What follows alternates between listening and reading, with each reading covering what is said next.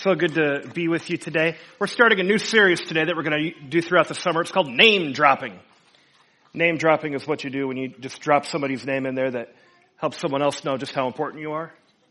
It's like, like you, you borrow somebody else's coolness and it elevates your level of coolness and now you become an authority because of you know somebody, right? Like, well, the boss said, it's kind of like, uh, like, like this is actually true. You should trust everything I tell you about beef jerky. I know about beef jerky. When I give you my opinion that this is good beef jerky, that's bad beef jerky, you can trust my opinion. Why? Because I know snap into a Slim Jim macho man Randy Savage. I think we have a picture. I know him. Snap into a Slim Jim. So because I know him, you know, I'm just name dropping him. You can trust what I say about beef jerky. That's not photoshopped at all, by the way. That's real. Yeah. Yeah. It's been said, maybe you've heard this before, it's been said, uh, it's not what you know, it's who you know. It's because of who you know that opens up some doors of opportunity. Anyone ever heard that before? It's not what you know, it's who you know. Who you know. And because you know somebody, it, like, it gives you something, like some, some leverage. It's kind of like if I was walking around a, a Tesla factory or I was walked into a meeting with a bunch of engineers for SpaceX, and I started showing a, a photo of my friend, Elon. It's not photoshopped either. It's, it's very real. See, I can name drop Elon Musk, and in the right situation, that gives me some extra authority. You get what I'm saying? Like, oh, he knows Elon. But church, you are a child of a king. Not just a king. You're the child of the king. You're his child. When you receive Jesus, you're a child of the King, the King of kings, the Lord of lords.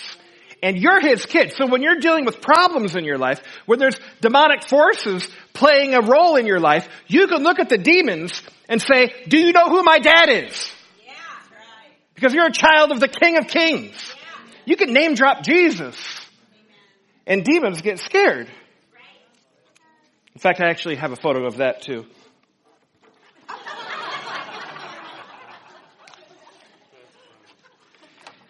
In this series, we're looking at the names of God. What the names of God have to say to our lives today. And it feels like for me, this series is uh, the culmination of 30 years worth of work. This is my, uh, let me explain that. This is my Bible. This is my first Bible I got. My parents gave it to me uh, maybe around second grade when I was able to read. My Bibles before this one were like the kid, like the picture Bibles. They have like some stories in them. But this one has like Genesis, like every verse is in here. And uh, they got some like pictures in it too. Like this is how they did it in 1988 or something. And um, in the back, there was a section with a bunch of personal study notes, like I could write in my Bible. And um, I remember one time I was I was in the church van and my dad was driving the church van from our house to church on a Sunday night. And he was up in the front driving and I was in the back sitting there and he's singing this song. And it goes, goes, Jehovah hides me under the rock. And I was like, who's that, dad? He said, Jehovah. I was like, who's that? It was the first time I ever heard the word Jehovah. He said, well, that's another name for God. And I thought, by God, he's got more than one name? I couldn't believe it. And I started paying attention to that song and other songs. And anytime I, we read a Bible verse that was another, there was another word for God or like a name for God. He's my rock, my sword, my shield. I had them all in there. And I would open up the back of my Bible and I would start writing down. And I have a list of 102 words for God is what I called it. And we can actually show it a little bit. This is actual, actual uh, scan. I wrote down uh, 102 names for God. Living water, the captain of salvation, the bread of life, finisher of our faith, master, truth, conqueror. And it, I can't read it. I was in second grade when I wrote it. but I had one. There's a lot of different names for God. Why is that? To simply say God does not encapsulate all that He is. It's not big enough of a word. God is so amazing, so wonderful that a single word like God doesn't do him justice of who he actually is. And God chose, throughout the Old Testament, God chose to be understood, to reveal himself through a multiplicity of names. And when we look in our Bible, they, they're all translated and boiled down to God, usually, or maybe God Almighty. But to simply say God doesn't encapsulate all that He is. He chose to be understood through a multiplicity of names, and, and there are a lot of names in the Old Testament. So what? Why does this matter? Why do many names of God matter? I'm going to ask Pastor Deal to come up and help me with this. You see, power is connected to a name. If I, if I'm, um, if I, if I need the law to come against me, the police would say, open up in the name of the law. See, there's, there's power attached to the name of the law, and that gives them the power to blow the door down. Or a judge in the name of the law can just say contempt, and I'm in jail for, until he says I can get out. That's the power of the name of the law. If you want someone to stop, you might tell them to stop in the name of love before they break your heart. Thanks. This man here, go ahead and turn and face him. This man here, to most of you, you know him by the name Pastor Deal. That's his most common name around here, Pastor Deal, but he has a lot of names. Pastor Deal is an appropriate name for him and that tells a part of the story of who he is. But he's one person. Uh, I know that there's, there was one lady that attended our church who had grown up her whole life Catholic. And when she came here, she just couldn't call him anything but Father Deal. That was just how her, her brain was stuck in Father Deal. So, Father Deal. Okay. S- same difference here. Some people have known him as Professor Deal or Reverend Deal. He is a revered teacher. He's a teacher of the Bible. That tells a part of the story, but not the whole story. I'm not sure why my mom is laughing, but she. His friends long ago called him the Bishop of Waterloo. I think that's kind of funny. But again, that tells part of the story. It doesn't tell the whole story of who this person is. There's few of you that know him as Ralph. And according to him, no one's still alive, is that right? That can say Ralphie? They're all dead. They're all dead, he says. They're all dead. But that, when he was little, he was Ralphie, little Ralphie. That tells a story. This man, Pastor Deal, Reverend Deal, Professor Deal, he was, he was a little kid. That's, and when he was a little kid, he was called Ralphie. That was a name that was attached to him when he was a little kid. When he was in the army and he would sign papers with his initials, R-O-D, his army buddies call him Rod for his initials. Rod. It's another name for this man. Tells a different story. See, every time you get a name, there's something that's attached to it. When he signed a paper in, in the in the army, R-O-D, that's where he got the name Rod, but there was power attached to that. He was saying like, yes, I did this. There's another n- name. Honey is a name. One person gets to call him that. My mom gets to call him. Only one. Honey. What's the power attached to the name Honey? That means this is a man that can change a light bulb. Honey? There's a power attached to that name. There's also the name, just two people get to use this one, Dad. Dad. That tells a part of the story. You don't get to know him that way. But I know him as Dad. And there's power attached to that, or, or Daddy. There's power attached to the name Daddy. Some people get to call him Grandpa. There's a different power that's attached, a different blessing that can come out of grandpa that doesn't come out of pastor deal, it comes out of grandpa. You understand this? But daddy, grandpa, reverend deal, there's still one person here.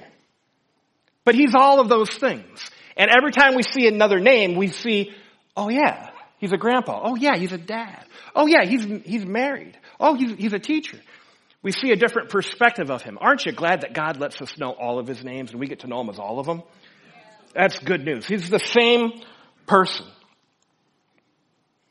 But Reverend Deal gets to bless you with a nice funeral. Daddy can bless with appropriate punishment, the keys to the car, an allowance.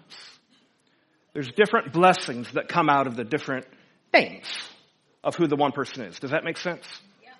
Can we put our hands together and let this guy know how much we appreciate him and love him? Thank you, guys. Love you.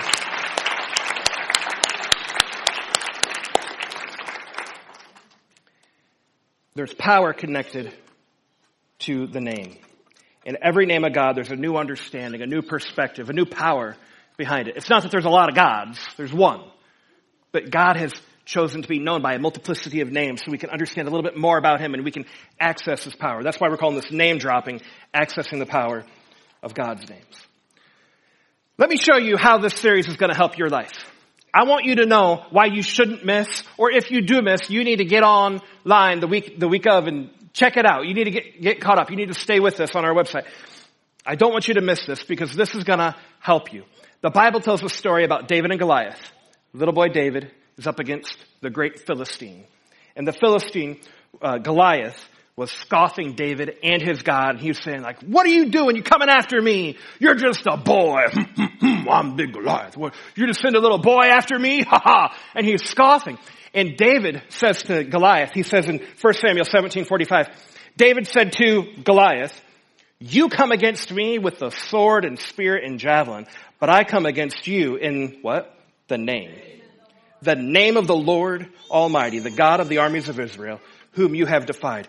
You come against me against normal fleshly things. I come against you in the name of the Lord. Here's what I'm, here's what I mean. When you're facing a giant, you need to know the name of God. When you're facing a giant in your life, you need to know the name of God.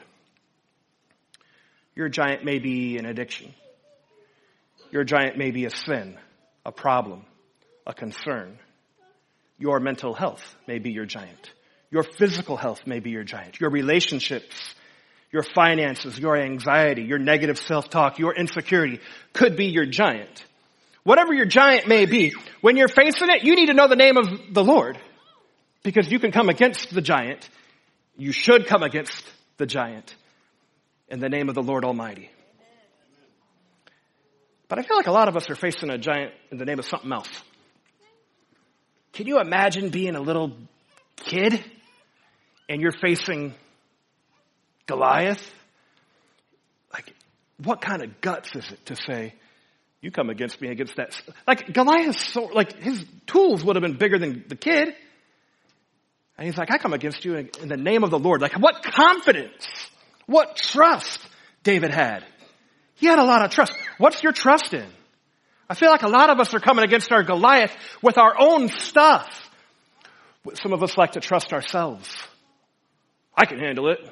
I can, I'm strong. You may be strong. But if you still have your problem, let me just ask you, how's that working out for you?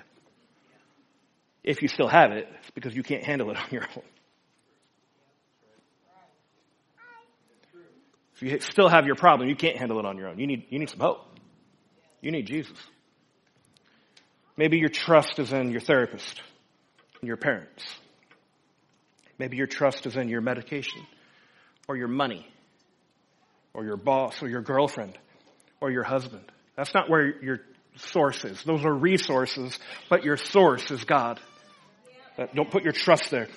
Don't, your, your pastors are a resource. They're not your source. So don't trust pastors as your, your source. When you're facing the giant, you need to know the names of God. You need to know who to call to. Most of the names revealed in the Old Testament are a response to a situation. And that's what this series is going to look at. There's, there's people in the Bible that were in a particular situation. They were having a, usually it was a problem. And out of the problem, God revealed a name that was commensurate to the problem. Whatever your problem is, there, God's got a name for that. God's got a name for that. There's a name. There's an identity of God, a, a dimension of God that is commensurate to your problem. What's his name? I have one Hebrew, actually two Hebrew names I'm going to give you today. Uh, one big one I'm going to share at the end. But before then, I just want to tell you a little bit about God's name. And we're going to break it down. We're going to work our way through Psalm chapter 8. If you want to turn to it, you can. But we'll have the words on the screen for you. Psalm chapter 8. Uh, we're going to read the whole chapter. There's nine verses. Um, but I'll take it verse by verse. Verse, uh, verse 1. Psalm chapter 8, verse 1. O Lord, our Lord, how majestic is your name in all the earth. How majestic. Number one is his name is majestic. His name is majestic. This speaks to his dignity. His, his beauty and his dignity. How majestic is your name in all the earth. Verse 2 goes on. Through the praise of children and infants. Everybody say children and infants. Okay, say it like you mean it. Everybody say children and infants. There you go. Through the praise of children and infants, you have established a stronghold against your enemies to silence the foe and the avenger. Number two, his name is for those who are dependent. It was through children and infants, the praise of children and infants, that his name was established as a stronghold. If you have everything together and you're not dependent on God, you're not going to get a lot out of church. If you got everything together, you're depending on yourself. It's when you lean on God that you get out of, you get a lot out. It's when you, when you trust in what God is doing. See, God discloses His name. What is that? That's a fly. Sorry. For those of you that couldn't see it, there was a fly like absolutely pestering me and I couldn't take it anymore. Anyway, God discloses His name to those who are humble enough to be dependent. If you're not dependent, you may not hear, understand God's, God's name. If you're dependent, let me talk about this idea of being dependent, because we should be dependent upon God. If you're dependent, you need someone else to protect you.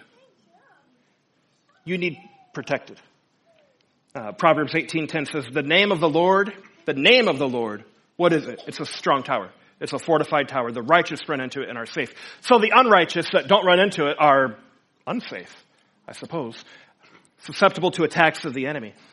It, but it's only those who are trusting to be protected. You have to be dependent, knowing that you can't protect yourself, you need God. It's the name of the Lord that is a strong tower for you. If I'm making sense, say, mm-hmm. Just accept the fact that you can't protect yourself. If you're dependent, you kneel. Philippians 2, 9 and 10 I'll just read verse 10. At the name of Jesus, every knee should bow. At the name of who? At the name of Jesus, every knee should bow in heaven and on earth and under the earth.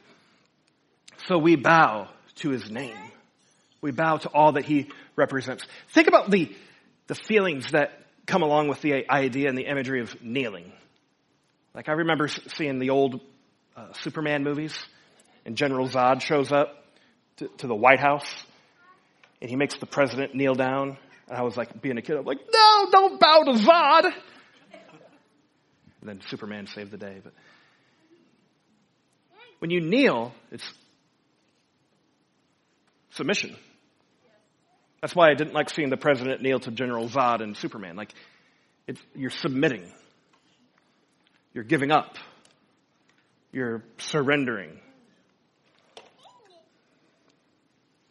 when you're dependent, that's what you do. You, you kneel. Submission doesn't begin until you do something you don't want to do. I'd rather sit around and be lazy. That's easier. But instead, I'm going to submit to the fact that God has stuff for me to do. So I'm going to get up and go. All right. Uh, verse 3 in Psalm chapter 8. He says, When I consider your heavens, the work of your fingers, the moon and the stars, which you have set in place. That Hebrew word for fingers could have been interpreted finger. It's, pl- it's plural or single. Plural or single? What's the word? Singular, thank you. It's plural or singular. I couldn't think of my own words. I didn't write the Bible. I'm sorry. But it could have been just the finger. So in verse 3, uh, David is saying, like, like, look how vast God is. Look how big God is. The moon, the stars, the, the galaxies, all of it was created by your finger. And it might have even been his pinky. I just like to, to imagine, I'm a creative guy. I like to think how God might have done it. It might have been a little bit like, moon. Jupiter! Mars! But he did it with his finger, according to this. If I was writing this, I would have said like, your mighty bicep created the earth. His mighty hands put the stars in the sky. But that's not what David said, it's his finger. He's trying to draw contrast to just how huge God is. He's so huge. Number three, his name is extraordinarily strong. Extraordinarily strong. It's not his hands, not his voice, not his strong arm, but his finger. that created all of the galaxies. When you think of something that's strong, you don't usually think of a, of a, of a finger, do you? You ever seen a guy at the, at the gym doing finger curls? Just waiting for a girl to walk by? So, never seen that. It was something small that was mentioned. What God can do is not ordinary. It's extraordinary. It's more than ordinary. It's extraordinary. You, see, your house, let me help you, help you get this. In your house, you may have your ordinary towels. You get out of the shower, you use those towels. And then you may have nicer towels that people that don't live in your house get to use. When they come over. Those are extraordinary towels, guest towels. You have your ordinary towels and then you got your set apart towels, the ones that are set up over here, the extraordinary ones.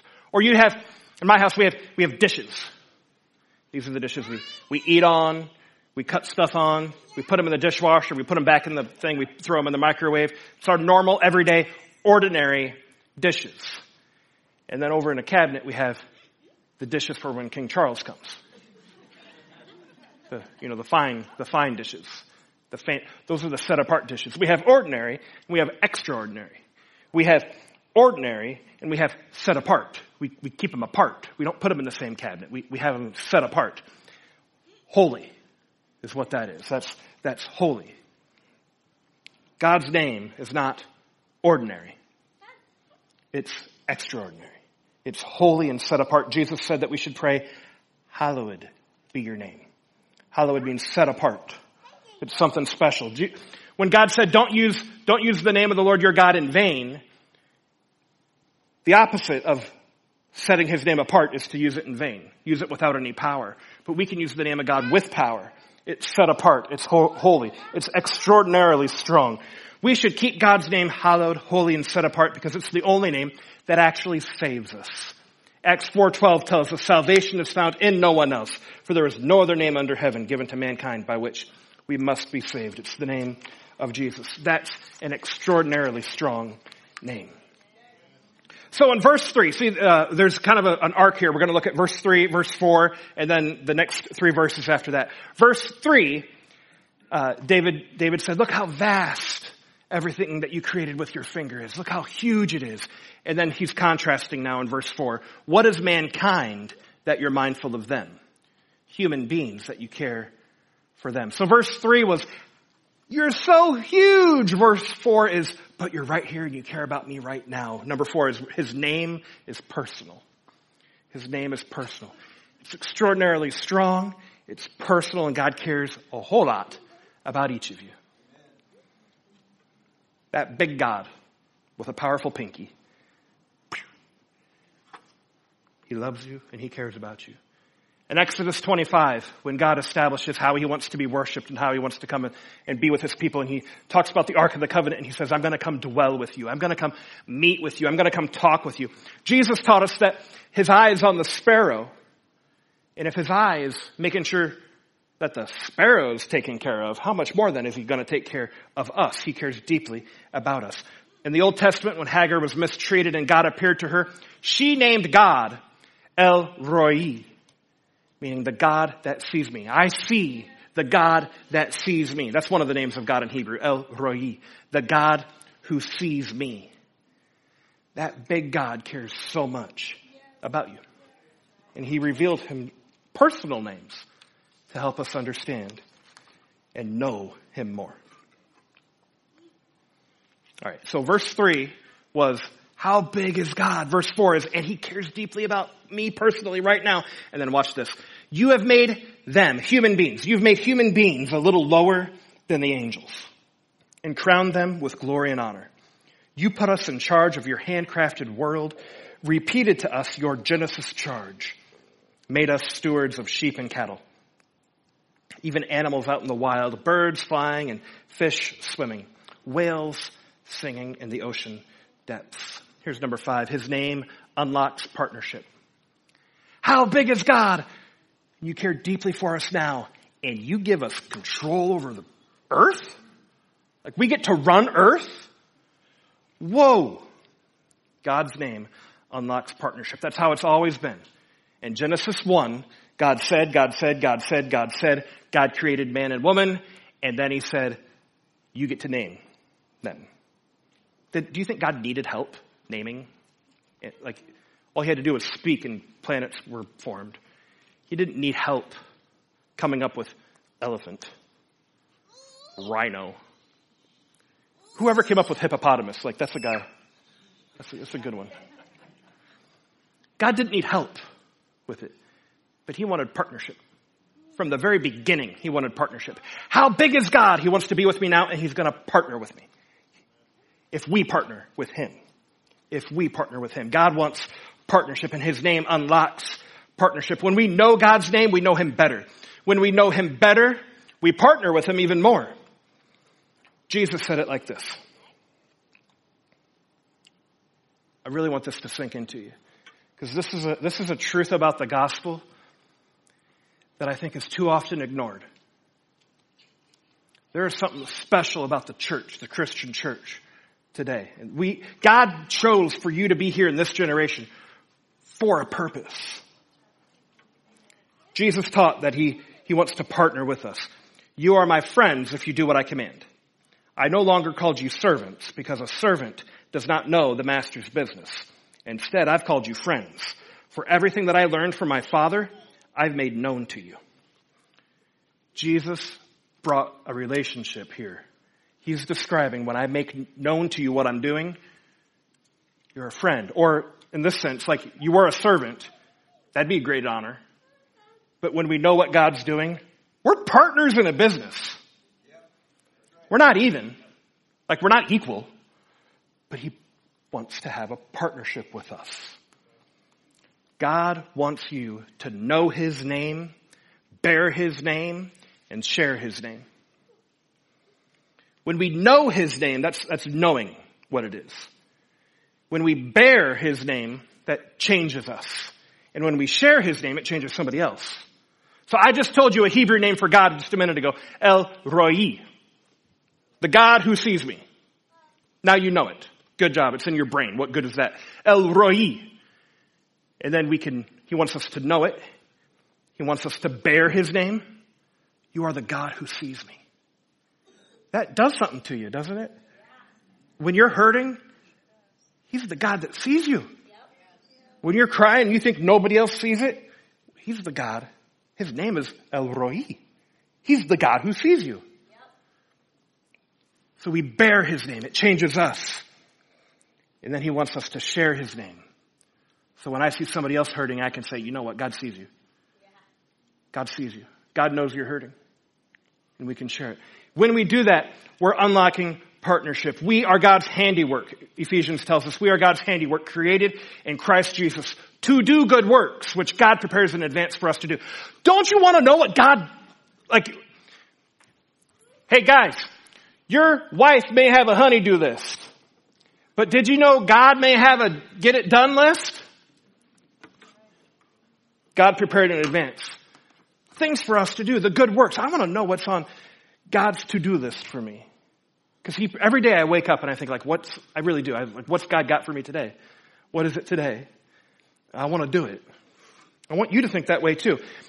This is possible because we know God's name, we bear His name, and we share His name. God prepared it and we can do it. That's partnership.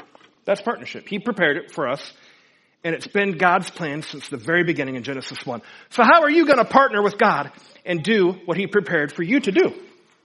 It starts with knowing His name, which is just something you know, and then you bear His name and it changes you, and then you share His name. If it changes you, you can share it. Know His name, bear His name, share His name. Psalm 8 finishes with the worship leader David culminating like this. He says, Lord our Lord, how majestic is your name in all the earth. I think David was just worshiping here. Number six is this. He's, his name is highest. His name is the highest. David was overwhelmed, I believe, when he was writing this. God, how, how big you are. You made all of this with your finger, yet you know me and love me personally right here, right now, and you want to partner with me? How do you respond to that? You say something to the effect of, Oh Lord, how majestic is your name in all the earth. His name is highest. Here's what, here's what I'm saying. When you know God's name, worship gets a whole lot easier.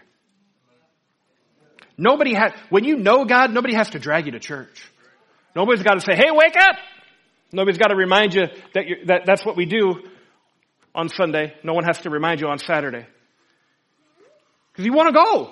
It's going to change. The more you know God's name, the more it's going to change you. And it's going to be really easy. It's not hard.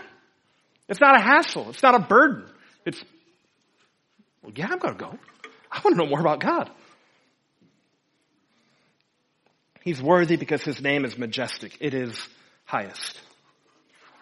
In Genesis 14, there's a story that's told, and we discover a name of God in Genesis 14 that uh, it's, we'll show you in a moment. It's El Elyon. That means God Most High. He's the highest. But let me tell you the situation that this name was revealed in.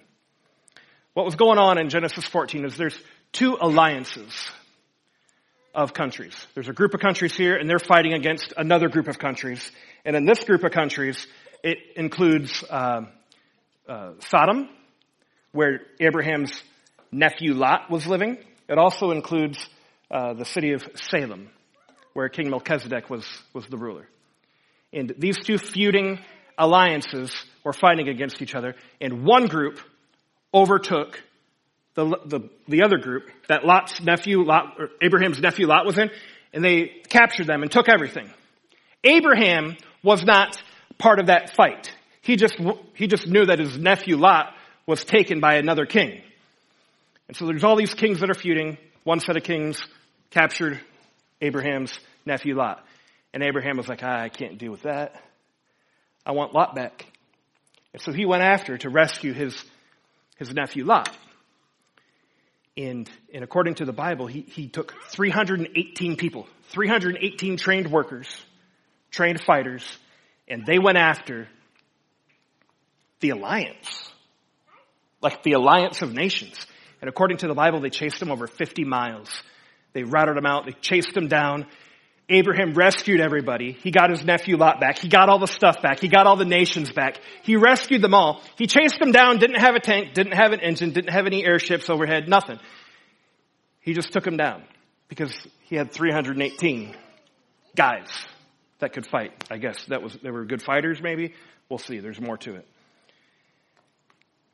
After that, after Abraham rescued them, two kings came and talked with Abraham. There's the king of Sodom and the king of uh, Salem, which means the, the city of peace. The king of Sodom came up and said, you know, hey, good job, Abraham. Thanks for, you know, rescuing all of us. I'll make you a deal. I'll make you a deal. You get to keep all the stuff. Just give me all the people. Give me all, the whole group. Give me all the people, Abraham. And Abraham basically said back, why should I share the credit? Like, I, I don't see a reason to negotiate with a loser. You had nothing. You were captured. And I rescued you, king of Sodom. Why should I share the credit with you? You're going to take the credit. You don't deserve the credit. And he introduced us to a name of God. It's El Elyon, God Most High. The reason, Abraham said, the reason that I beat, that I rescued you was because I had 318 people plus El Elyon. That's all it took. 318 plus God Most High. The Most High. You were, you had kings here and there was kings here and you had authority. You were high. But I just needed 318 guys plus the highest. El Elyon. The Lord Most High. The highest. Abraham saying, I was in a pit. I had trouble. I couldn't get out of it. 318 verses in alliances not good odds. I had, I was in a pit. I had trouble. I couldn't get out of it. You were kings. You thought you had everything t- together and you were powerful, but I had somebody that was higher. El, Elyon. Church, I want you to remember, however high your situation is, there's someone higher. There's a greater authority. He's not just higher. He owns it all. Genesis 14, 22. Abraham said to the king of Sodom, with raised hand, I have sworn an oath to the Lord El Elyon, creator of heaven and earth. Not only is he the highest, but he's the creator of it. That means he's the possessor of it. Think about the, all the powers that you would know in the world. The police, the, the FBI, the Interpol, um, the Supreme Court, all the greatest courts of the land, all the powers that be, all of them are users of creation. They were given creation and they get to use it. That's the highest power that, that our brains can comprehend is, is people that can use creation. And El Elyon, he doesn't get to use creation, he owns it. He, he made it. He's the most high. He's the creator of the earth. So he possesses all of creation. He doesn't get to use it. He has it. It's all his. And that's why when the other king, the king of Salem, the city of peace, King Melchizedek, who identified as a priest of El Elyon, he came and blessed Abraham. Abraham gave him a tenth of everything because he recognized his source was El Elyon. The 318 people that went fighting was a resource, but the source of the victory, the source of deliverance was El Elyon. So Abraham didn't keep everything. He held back a tenth to acknowledge that El Elyon was his source of deliverance. So he had no problem with it. Would you stand with me? All the powers on earth are users of creation. They truly are users of creation. But El Elyon is the possessor of creation. He has it. He has it. And with a swipe of his finger, a point of his finger, all power, anything can change. Anything can change. So what we're doing in this series is we're magnifying the name of the Lord. We're making it just a little bit bigger. There are sources in this world. There are powers in this world. But it's not El, Elyon. There are people that are in charge of aspects of your life but it's not El Elyon. They all answer to El Elyon, the Lord Most High, the God Most High. Doesn't get higher. However high your situation is, church, there is someone higher.